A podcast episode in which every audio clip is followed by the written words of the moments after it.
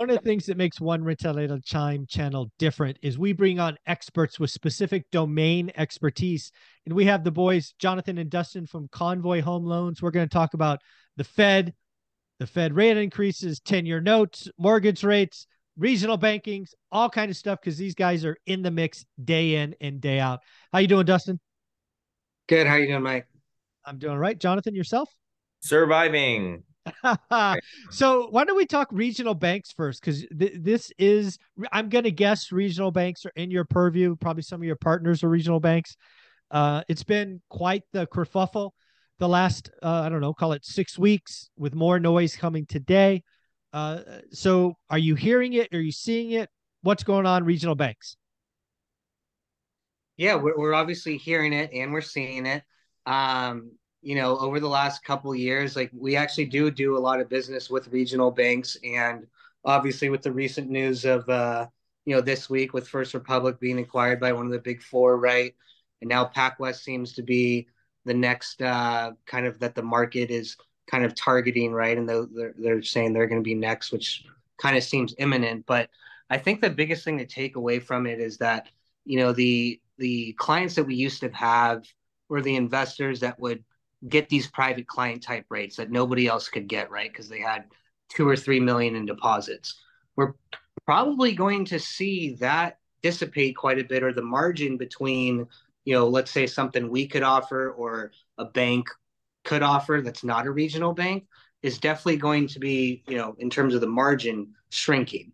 Uh, it's not that we don't believe they're going to be around. There's a lot of regional banks that are still you know, very strong on their balance sheets, but the appetite for these types of loans just don't make sense in this is current, you know, economy and market.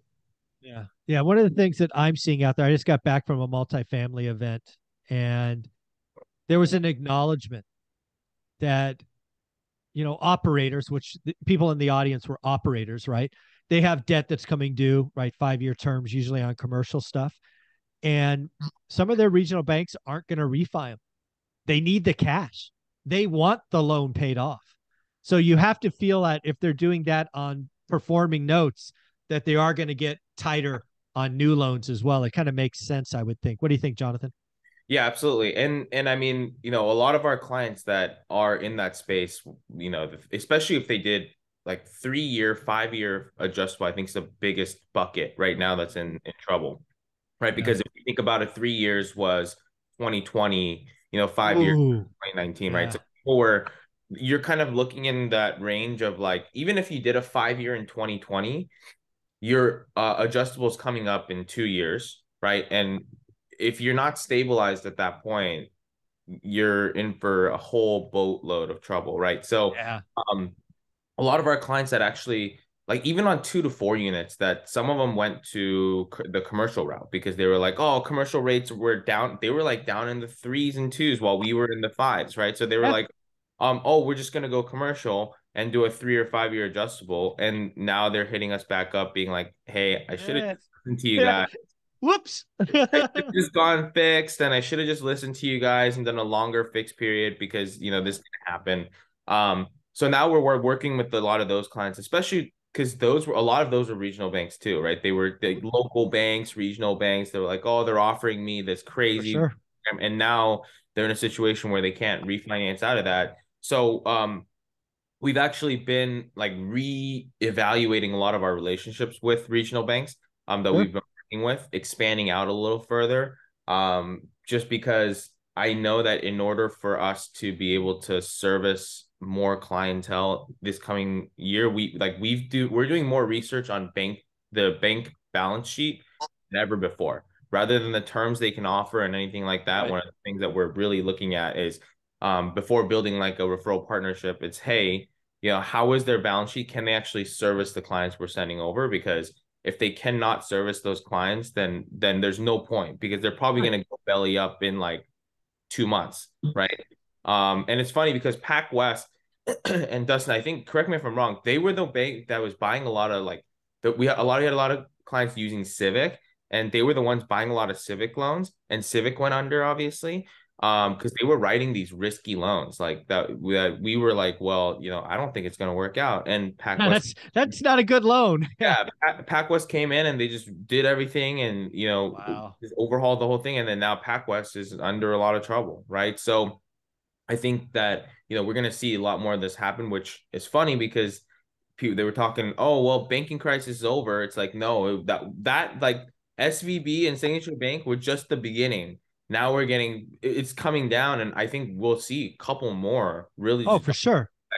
you know and get swallowed up and you know who knows? Maybe jp morgan just becomes the the number the bank yeah for everybody it's it's both the the number one bank and the last bank i mean it's yeah. the only one left yeah who needs it's bitcoin crazy. if you have uh one one bank yeah, exactly yeah, well, let's talk about the Fed decision because I think it's certainly in the residential space we're going to.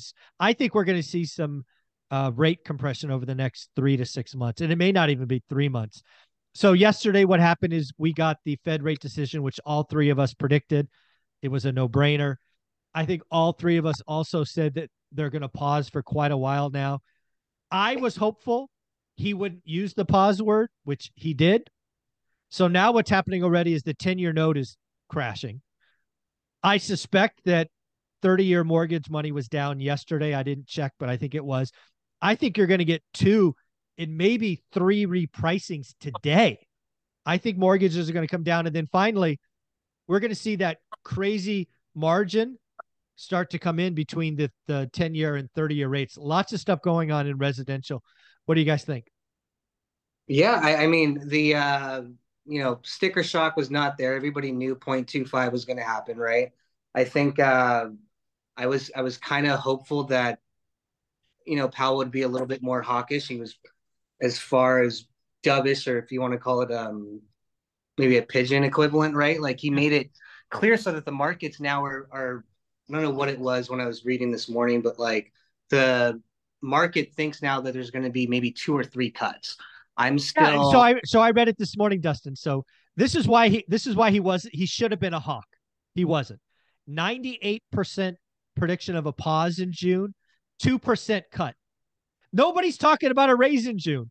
And yeah. to your point, they are pricing in three rate cuts this year. Opportunity missed, pal. You wimped out.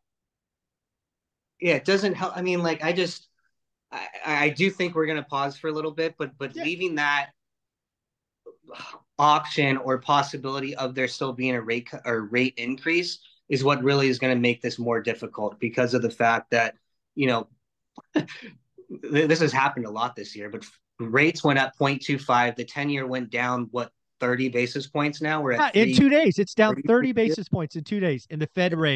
That's crazy. That doesn't work. So I don't know. I, I, I think we are in for a uh, three, six month, or at least through the end of the year, a slow trickle down in rates. We're not going to see it go from, yeah. I think the average 30 year right now is six, three. I think yeah. we could get sub six, right? That that's oh for sure. Definitely not five, not, not five though, but sub no. six. But the problem is, is, is that you know we're seeing it now. Like affordability is going to be easier for people buying, yep. but the problem is still the fact that inventory is not going to be fixed, and that's the housing quote unquote crisis that we're still headed to because of this.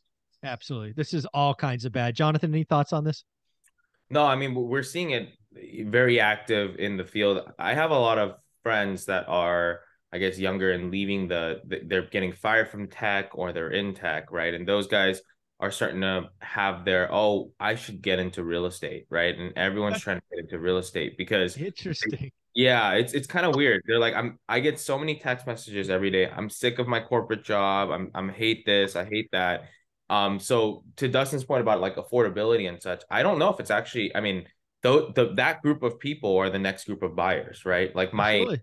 like Dustin's age, like are we're we're the next group of like buyers. And um even they are like they don't want they they don't want to work, they don't want to do anything. They just want to like, oh, I just want to invest in real estate. And it's like, do you do you do you know what that means? Like yeah, you know, are you so, bankable? Yeah. yeah, like affordability, it, like that I don't like that's not that's not getting any better, right? So um I think especially with the kids that are just leaving jobs without responsibility like oh, i'm leaving i'm two years history like whatever whatever and and that's not that's not going to help us at all Um, but obviously we do still have a lot of clients that are waiting on the sidelines with cash. So we are hoping that, you know, I just we are hoping that there's a little more a bit more inventory, but the only people Mhm. selling still are going to be people that need to sell, not Yep. people that can Yeah. wait.